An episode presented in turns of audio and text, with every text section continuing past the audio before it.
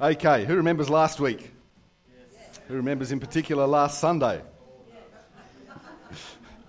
I wasn't asking for a general sort of recollection. Last Sunday, we, we got to the peak, the pinnacle, if you like, of Paul's uh, message here in Galatians. The fact that we're children of God. That we. Some people are excited about that, which is good to see. And we talked about the whole idea of being clothed in Christ and how that, that brings changes in our attitudes on several levels. Um, we talked about the fact that our primary identity is in Christ, that our relationship to Jesus is as close as the clothes that we're wearing.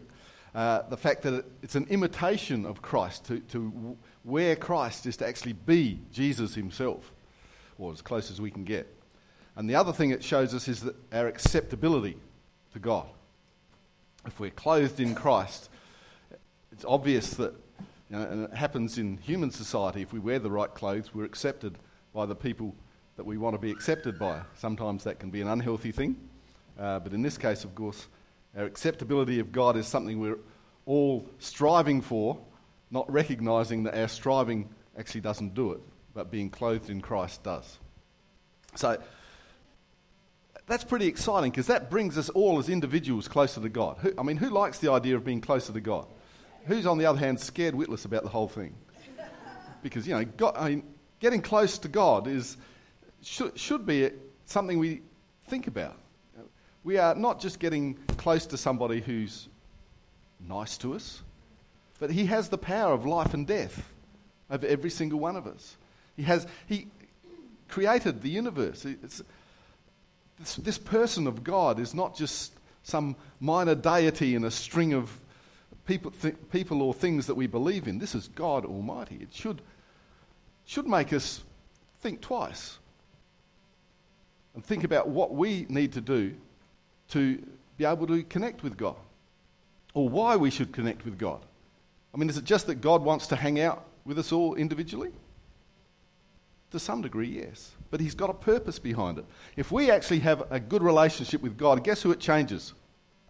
Us. us. Doesn't change God because the Bible tells us that He's the same yesterday, today, and tomorrow. So it changes us. So why would God want to change us just so that He could talk to us? I know some people I'd like to change so that I could talk to them. But I don't think that's God's purpose. His purpose is that we actually would do something with that relationship outside of that relationship. That relationship is a vertical one. Our relationship with God is, is you know, we reach up to God, we see God as higher. We, we, we, if we clothe, our, clothe ourselves, we pull God down to our level. But there's another direction, there's another dimension. And it involves us interacting initially with other Christians.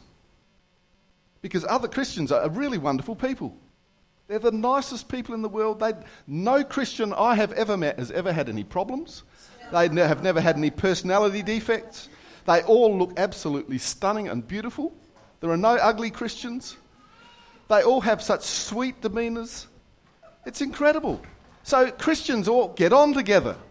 Every other Christian in the world loves. Lo- haven't you noticed that? Oh, I'm in the wrong church. And I think this is what God has developed this idea of a close relationship with Him to help us manage. Because naturally, we actually don't get on very well with other people, even Christians. And yet we're called to go out into all the world and make disciples. We can't even agree amongst ourselves what a disciple is. And so there's a, Paul's here talking about a, a bigger picture that God has, not just our relationship with Him, but the outward working of the closeness of that relationship has got to affect the people around us. Otherwise, we're wasting our time. And we, and we can see the scripture uh, giving us this sequence. Galatians 3.26 says, For you are all children of God through faith in Jesus Christ. And so that re- reveals the intimacy we have with God the Father, the Creator. And the next verse, verse 27, then says, And all who have been united with Christ in baptism, baptism, good word, 29th, put it in your diary, have put on Christ like putting on new clothes. And that speaks of the closeness that we have with Jesus, our Son, His God's Son, our Lord, and our Saviour.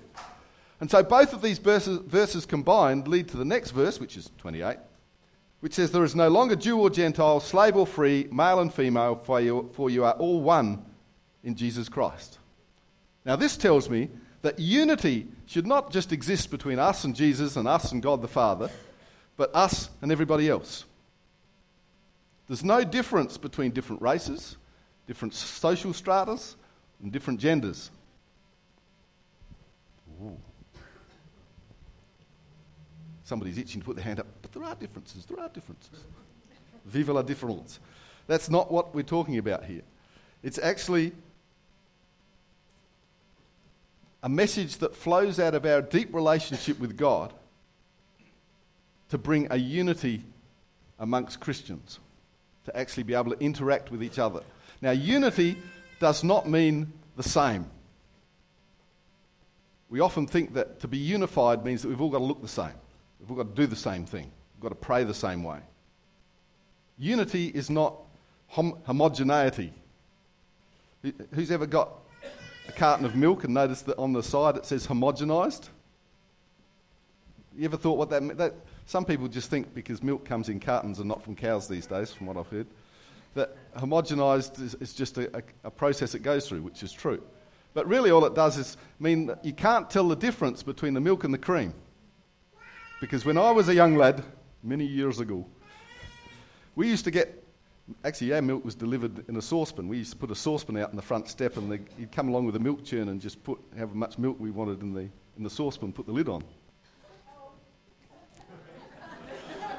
Oh, I lived in a country town, it wasn't that long ago. And then they brought this newfangled thing called milk bottles. And they used to come with a little gold seal on the top of the milk bottle.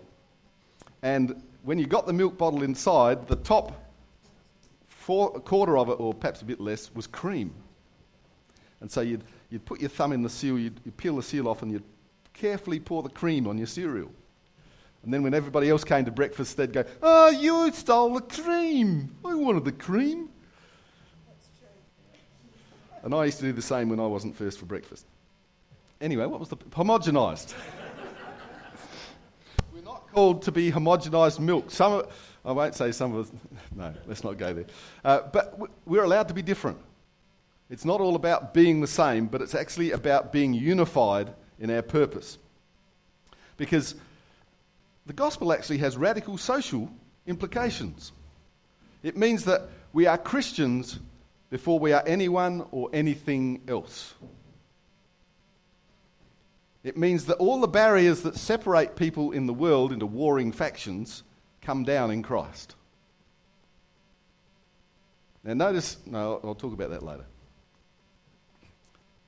It doesn't mean there's any no longer any distinction in the church. I mean, we have this word that runs around at the moment called discrimination. And people would have you believe that discrimination is a bad word. If you're a person who is discriminatory, then you are automatically evil. And yet, discrimination just means being able to discern between one thing and another. It's how you act on that discrimination that determines whether you're doing the right thing or not. And we are actually called to be discriminatory. If we couldn't tell, you know, um, up or down on a light switch, how would we know how to turn lights on? There, there are all sorts of things. We've got to be discriminating people. We've got to know the difference between mouldy cheese and cheese that's off. I mean, we've got to know the difference between meat that's got. I mean, if you smell, you know, a steak that's been lying out in the sun for a raw one for couple of hours, you should be able to discriminate and say, well, I'm not eating this because it's gone off. Uh, discrimination can save your life.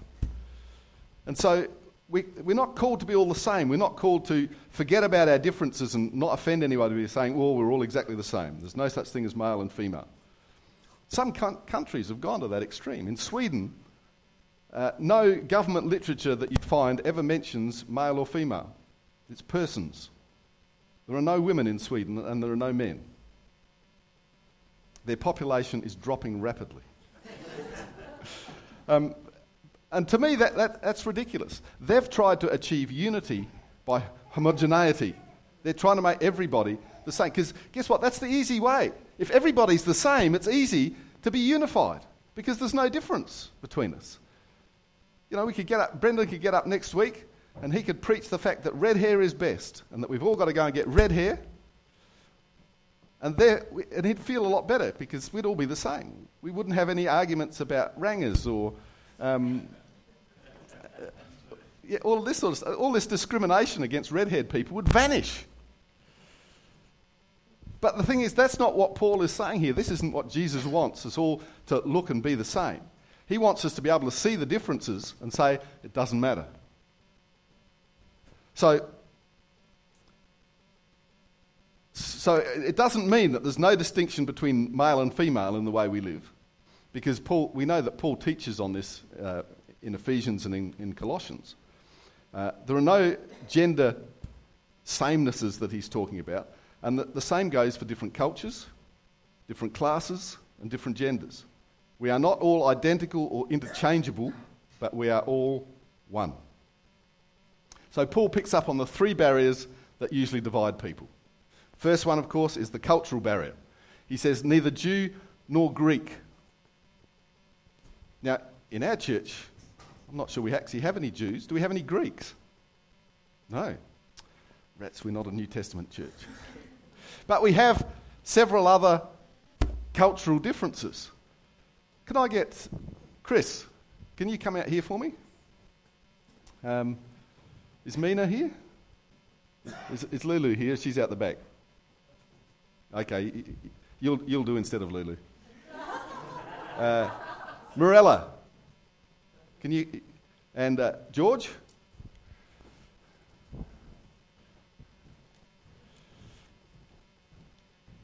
Now, here we have four different people from four different cultural backgrounds. And they, they, I'm pretty sure they can, they can actually speak four different languages. Now, I'm, I'm going to test this. I'm going to ask you to translate something for me into your native tongue. um, um, yeah. Okay, we'll have Chris first. So just translate this for me. God loves everyone. Uh, 神爱每一个人，whether they're male or female. 呃，不论他是男人还是女人。What social status they have. 呃，不论他在社会上呃何种地位。and or, or what race they are. Sorry. Or, or what, na, what, what nationality they are. Uh, uh, Okay, now you can hand that to Mina. So, well done. Uh, God loves everyone. رب يحب الجميع. Uh, what was it? رجل أو سيدة. No matter what their gender. Yes, yeah. You're translating my. Oh, oh good, excellent. Ooh, ooh, uh, their social status الحالة الاجتماعية or their race. أو جنسيته. Right. God loves everyone. Deus ama a todos. Whatever their gender. Uh, independente do, do sexo. Uh, their social status. Uh, independente do, do estado social. Or their race. Ou da raça. Right. Excellent. So, God loves everyone. Dio ama tutti. Men and women. Um, a tutti. Oh, every, is that everyone? um, rich or poor? A tutti. of any race. Uh, tutti razzi. Excellent. Great stuff. Actually, just stay here. Um, now, th- these people, uh, the, the, fact that they speak different languages is, is actually just an, an, indicator, but they come from a lot of different social and cultural uh, variations, if you like, and they have come to this country, Australia. Now, except Morella, who was born here, um, but her, her mother came and father came, came from Italy. And, and, I'm the same. I, I, I, actually came from another country as well. Uh, I, was born in, I was born in London. so I, I, don't unfortunately have a Cockney accent. Um, and I've never been any good at an English accent. Um, nobody can understand me if, ever, if I ever go back there. Oh, I don't need that one. and one of the things that, that we notice is that to actually communicate, um, people tend to learn English when they come. And that helps us all communicate. But one thing that we shouldn't expect, in fact, one thing we should celebrate, and, and it has happened with a lot of cultures, uh, particularly Italian and Middle Eastern and, and, even Chinese cultures. I'm not quite so sure how much of our culinary um, background is, comes from South America. But, you know, Italian food has made huge inroads into Australian culture. Um, South, what's South? Give me some. Quick. Oh, okay, yeah. No, yeah. I mean, we're talking Brazil here, not Mexico. That's... No, no. no, we don't want to be careful here. Um, but, you know, Middle Eastern food uh, is, uh, you know, um, uh, what are those, what are those um, round things that we have? Falafels. Um, kippa. Kibba. Oh, that, oh, yes. Had, had some of that, yes. Um, and and um, uh, gyros, and hummus, and, and that's Greek. Well, similar things, but yeah. And Chinese food, of course, is, is dominant in, in, our, in our culture. And th- there are all sorts of things that, when, when we incorporate people from other cultures into our society, we actually want to make sure they maintain their cultural differences because the Bible isn't saying be of one culture. The, the, whole, uh, the whole argument of Galatians is that some people wanted all the Greeks to be like Jews because it's easier that way.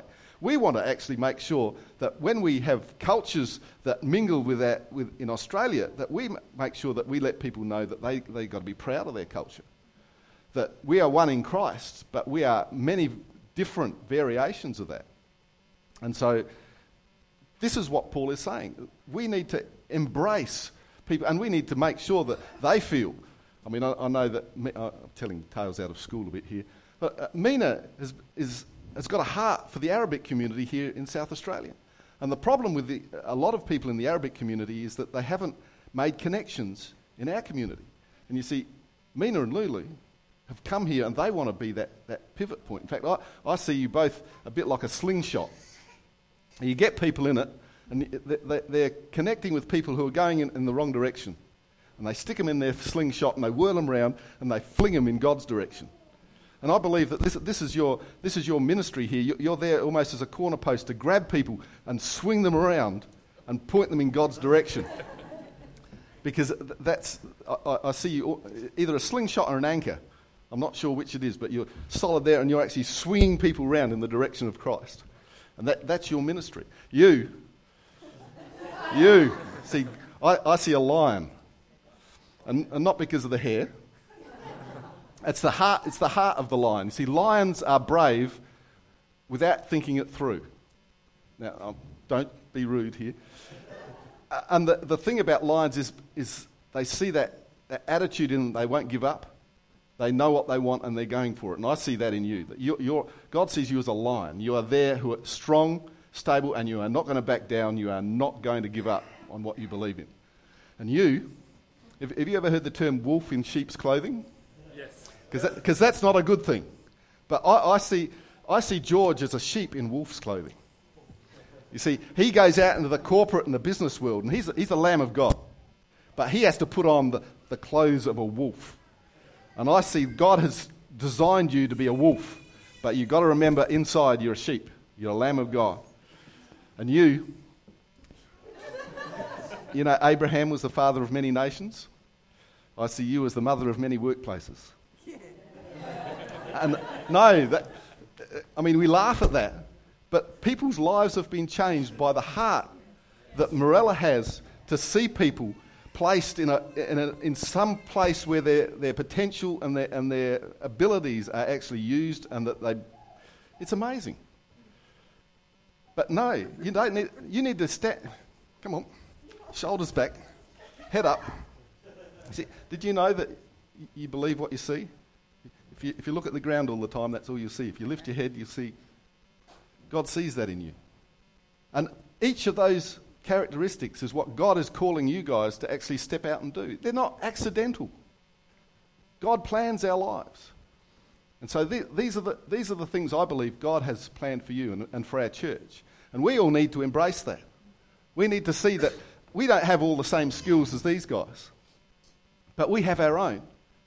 And while we need to encourage and celebrate you know, what, what is happening with these guys, we need to do the same in our own lives. And not try to be the same as somebody else, but rise up in our own potential. Come on, give them a hand. Thanks, guys. You can be seated.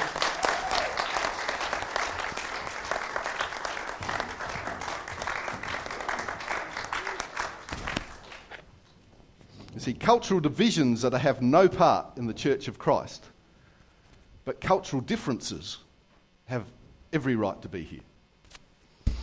So, people of one culture do not need to become like another culture in order to be accepted by God. So, we should accept one another without one group feeling or declaring the superiority of its cultural ways over another, unless it's cooking. No, no, that's, that's, not, it. that's not in here. But I, I believe that food wars are a good thing, as long as I'm invited. I'm prepared to be a judge on any, any food judging panel that you care to name. So I just thought I'd put that out there. Inside the church, we should associate with and love one another across racial and cultural barriers. The second thing Paul talks about, he says, neither sna- slave nor free. And so, again, economic stratification or differences in social status should not exist or extend into the church. People should not associate with, as they do in the world, according to class. You know, they talk about white collar workers, blue collar workers, green collar workers. With the colour scheme today, it, I'm not sure it counts, but um, but we need to make sure those barriers disappear. Inside the church, modestly or poorly paid people mustn't be made to feel in, inferior to those who earn more. And on the opposite end of the scale, you know, millionaires who walk into our church shouldn't be shunned because they earn more money. I, mean, I saw a, a, Facebook post, an interesting sign uh, in front of a cafe that talked about the importance of buying local. And it said something about the fact when you buy local produce and, and attend local shops, you are not buying a company CEO his third holiday house. You are buying little Johnny uh, his uh, school fees and talk, talked about family things basically. And while I wholeheartedly agree with that premise, the big mistake I think that that person made was they made their own position better by bagging somebody else. Because you know, the, whole, the whole idea that CEOs of companies are all people who are on their fourth holiday home and don't work for it and are rich because they happen to luck a good job is rubbish. 90% of people who have more money than me worked harder than me to get it. And that's why they've got it. And uh, so I want them in my church to tithe. Um, I'll repent of that later. The third, and possibly the most controversial barrier that Paul talks about, is the gender barrier neither male nor female. Now, in Paul's time, that was a horrendous barrier women were actually considered absolutely to be inferior to men. That was like, duh. It was, everybody knew that. It was a fact, or a factoid, as we'd probably call it now. But e- even today, the application of this principle is, is explosive and controversial. You know, we, we hear things about what we'd consider normally a rational practice of two people doing the same job but they're of a different gender and one getting paid more than the other. And we, th- we think, how can that happen? But there is inequality in these things. It shouldn't happen in the church. Now, we've also got to be careful that we don't assign equality for equality's sake. I mean, I don't know whether you've noticed, but over the last 12 months, I think um, on all bar two occasions this year, the preaching's been done by men. Uh, Sharon uh, Murphy preached one Sunday, and Carmen preached the Sunday. Kirsty, you haven't preached this year, have you? No, it's coming. and you might think, well, hang on. The church is patriarchal here because there's a gender imbalance in, in, in the preaching. Ten years ago, I was the only male preacher in the church, and there were four other women preaching alongside of me. Well, we didn't actually do it side by side, but you know what I mean. And it just so happens that you use who you've got. And it's not about trying to make th- everything equal, it's about making sure that you use, use the people who are available, with, no matter what their gender.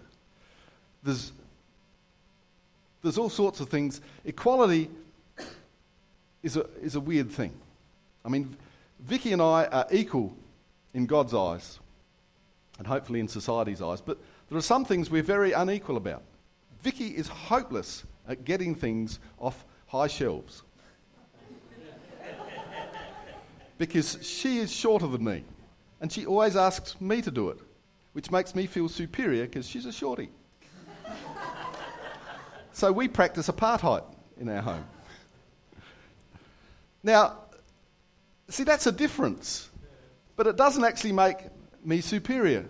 If you were going shopping for anything and you wanted to make sure you got the best value for money you could, I don't care whether it's food, clothing, furniture, whatever it is, you would not take me because I would, I would break your budget. But Vicky would get you what you wanted, possibly better than what you wanted, and take you home with change in your pocket. Well, change in her pocket. No? Oh. um, now, in some ways, shopping wise, I feel inferior. But I cover that up by pretending I don't like shopping. shopping. Actually, I don't like shopping, so I'm quite happy that she's a superior shopper. Um, but see, there are differences. But we don't judge each other based on the differences in our abilities. Um, we might make jokes sometimes about women shopping and shoes and, and things like that. But it's, it's not a, it's a difference. But it doesn't actually alter who we are in God's eyes and our abilities to do what God wants us to do. So it's not about making people the same. It's actually making sure that their differences don't affect their value. Because it doesn't in God's eyes. And if we've got a relationship with God, then it shouldn't in our eyes as well. The freedom of the gospel has to change our attitude towards everything in life. But you see, broader social change is not Paul's message. A lot of people use the gospel message to say, well, this is what Jesus said, this is what Paul said, we need to change our society now. Paul isn't actually after that. The implications for societal change are there in what he says. But guess who has to carry them out? Uh, we do. And guess how long it's going to take? A long time. Because the change has to come from within us. I mean, in Paul's day, the family owned property and the father died, guess who inherited? The eldest son. And he was the only one that inherited. It was called the uh, process of primogeniture, which is a fancy word to saying that the eldest son got everything. Now, here, Paul talks about the fact that we are heirs in Christ, equal man, woman, slave, owner, what, whatever. So he is actually planting the seeds of social change. But he's not saying abolish slavery. He's not saying abolish the law of primogeniture. He's saying if you hold to these things, you are going to change your personal life. You're going to get Christian families who, who, when the father dies, he's going to have written a will saying, I want to divide my property equally be- between my kids. He's not going to force somebody else to do it. But the fact that he's done it is going to make people sit up and take notice. And other Christians in that era might start doing the same thing. And suddenly other people take notice. And over the centuries, we've discovered that that law has vanished. But not because Paul said, abolish that law. Slavery has disappeared, but not because Paul said, free the slaves. He said, change our attitude toward other people, and we will change our attitude towards slavery. The really sad thing is that there are more slaves in the world today than there were in Paul's time. So we've still got some work to do here. Paul's main point is this radical equality is for those who are in Jesus Christ. Put your hand up if that's you. Uh, I'll give you a hint. Everybody put their hand up. the implications for the broader society are just that implications. They have to work themselves out over years, but it does mean we have to stick at what we believe. And only these kinds of truths, the ones Paul's ter- talking about in verses 26 to 27, lead to the kind of unity that is powerful enough to affect social change. So, how do they do it? First of all, the good news of the gospel creates unity. The privileges we get in the gospel, the sonship, which is in verse 26, there's the spirit that we get in verse 14. There's perfect righteousness, which is back in verse 10. And it's all because of our union with Jesus Christ, which he talks about in verse 27. This is the good news. The idea of being sons and daughters of Christ is so stupendous, so exciting, so thrilling. Really good. Yeah, thanks. Um, okay, I'm going to have to preach this again next week. You know, how can you look down on somebody who is clothed in Christ? Why would you ever be jealous of anybody else when you're a son or a daughter of God? What could be better? So that's the good news of the gospel. There's also bad news. The bad news of the gospel creates unity. What's he on, you're saying? Well, what's the bad news? Well, the bad news is, as recipients of grace, we know that our blessings are unearned. There's nothing we can do to earn them, which is bad news for most of us because we like to think we're pretty good at earning stuff. So, our pride in our race, our pride in our social status, our pride in our gender is all nothing to God. In fact, he, He's at work to try and knock down that pride as fast and as far as He can. And that's the bad news. We've got to, what's the, what's the word when you disassemble things? Deconstruct ourselves. Very popular postmodern thing to do. You deconstruct something. Most of it's a waste of time, but in this case it's not. We know we're sinners like everyone else. There's no reason for us to think of ourselves as better than or exclude others.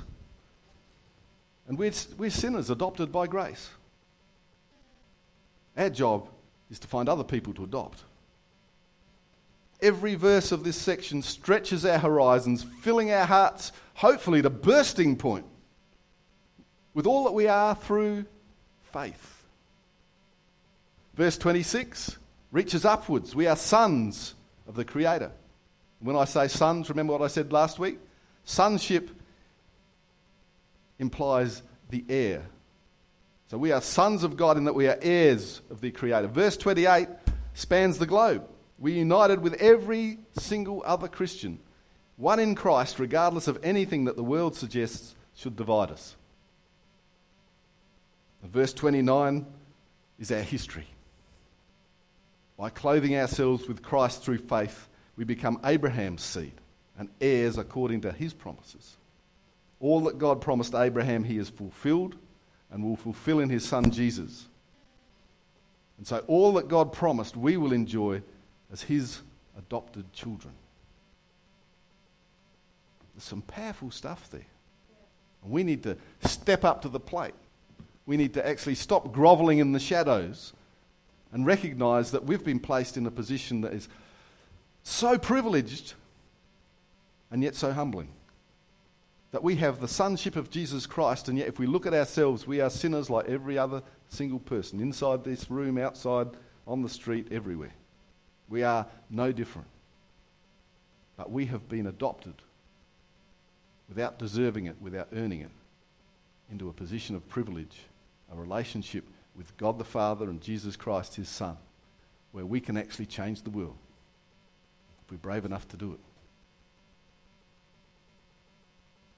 The first step to changing the world is that relationship, to clothe ourselves with Christ. If we can't do that, the rest of it will never happen. Turns out to be a good idea, not a God idea. We're doing it in our strength. I mean, who knows that to generate the sort of empathy and love to, to love a population is impossible to do. I mean, most people can't do it with their own family. I mean, who here, who here is in a rela- committed relationship? Hands, hands right up high.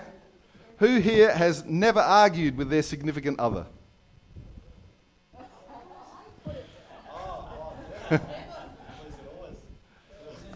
I mean, do you love your significant other?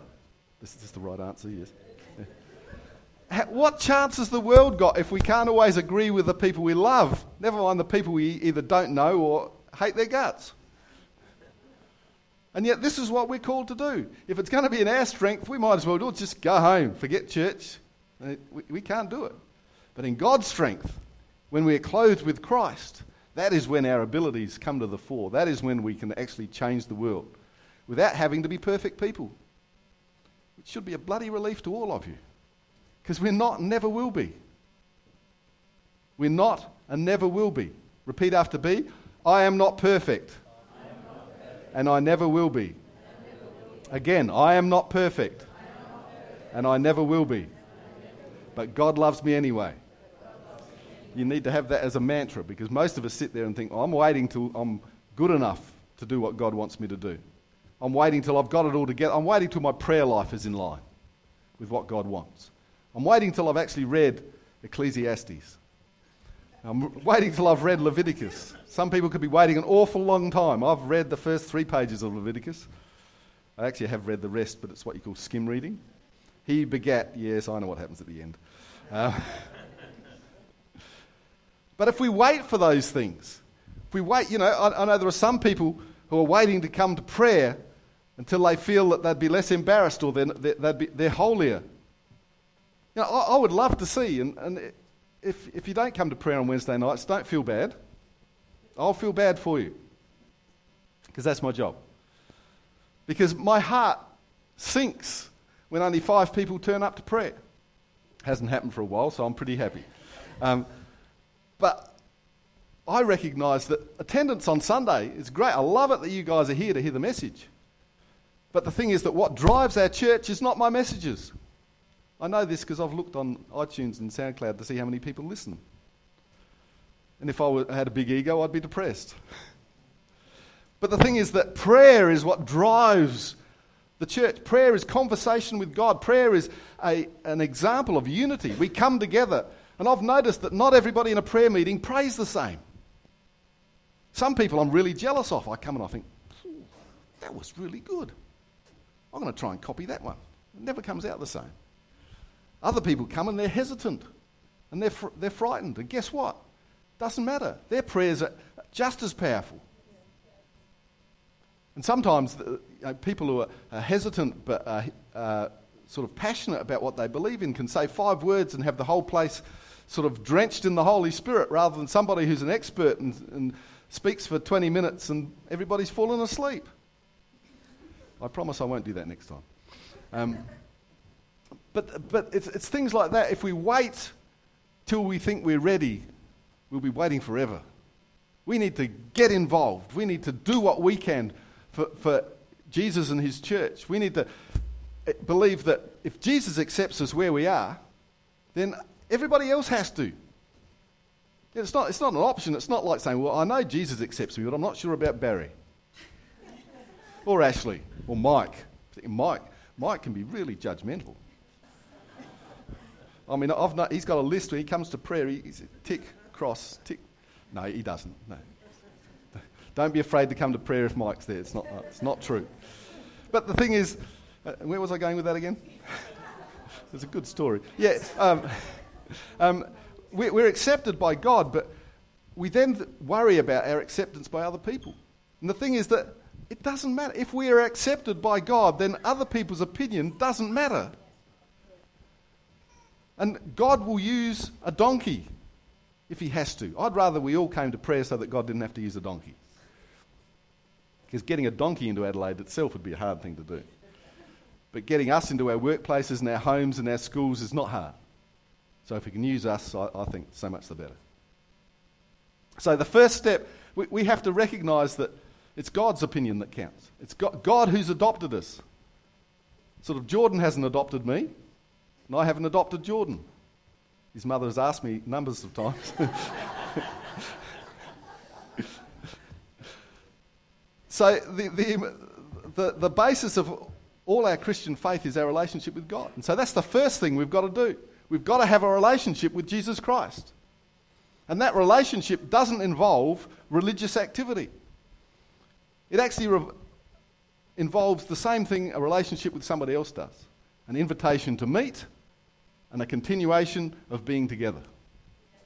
And so I want to invite you, if you're here this morning and you've never actually had an introduction to Jesus Christ, no matter how that appears in your mind, whether you've actually said a prayer, whether you've actually talked to people about Jesus or whatever, but if you've never said in a public arena, stood up and said, okay, I'm taking a stand, I'm drawing a line in the sand right now, and I'm saying, I want to be involved with Jesus Christ. I want to have a relationship with God and see where that's taking me.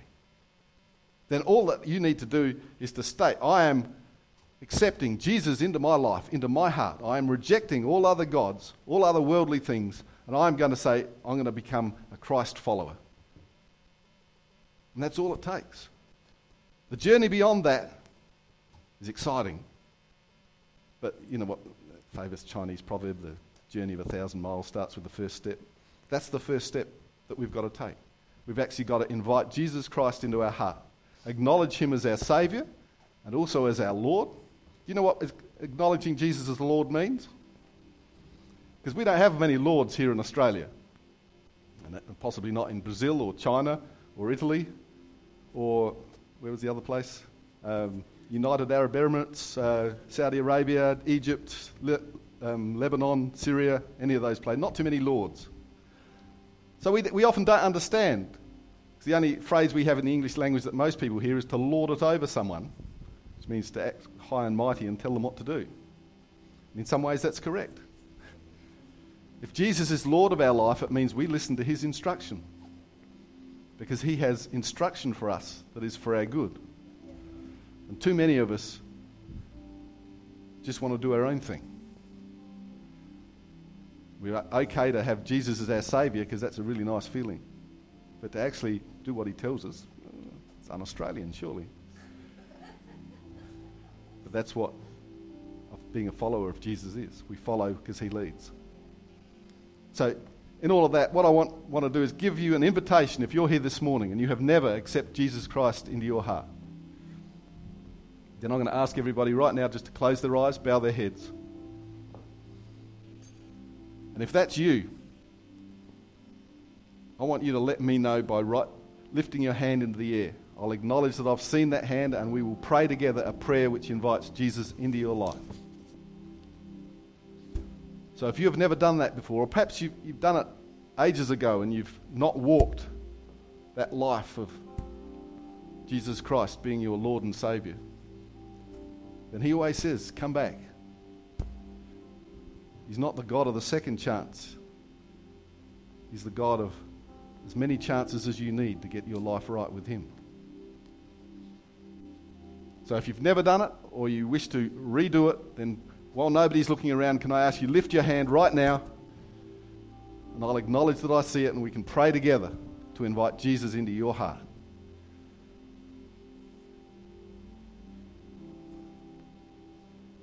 Anyone at all?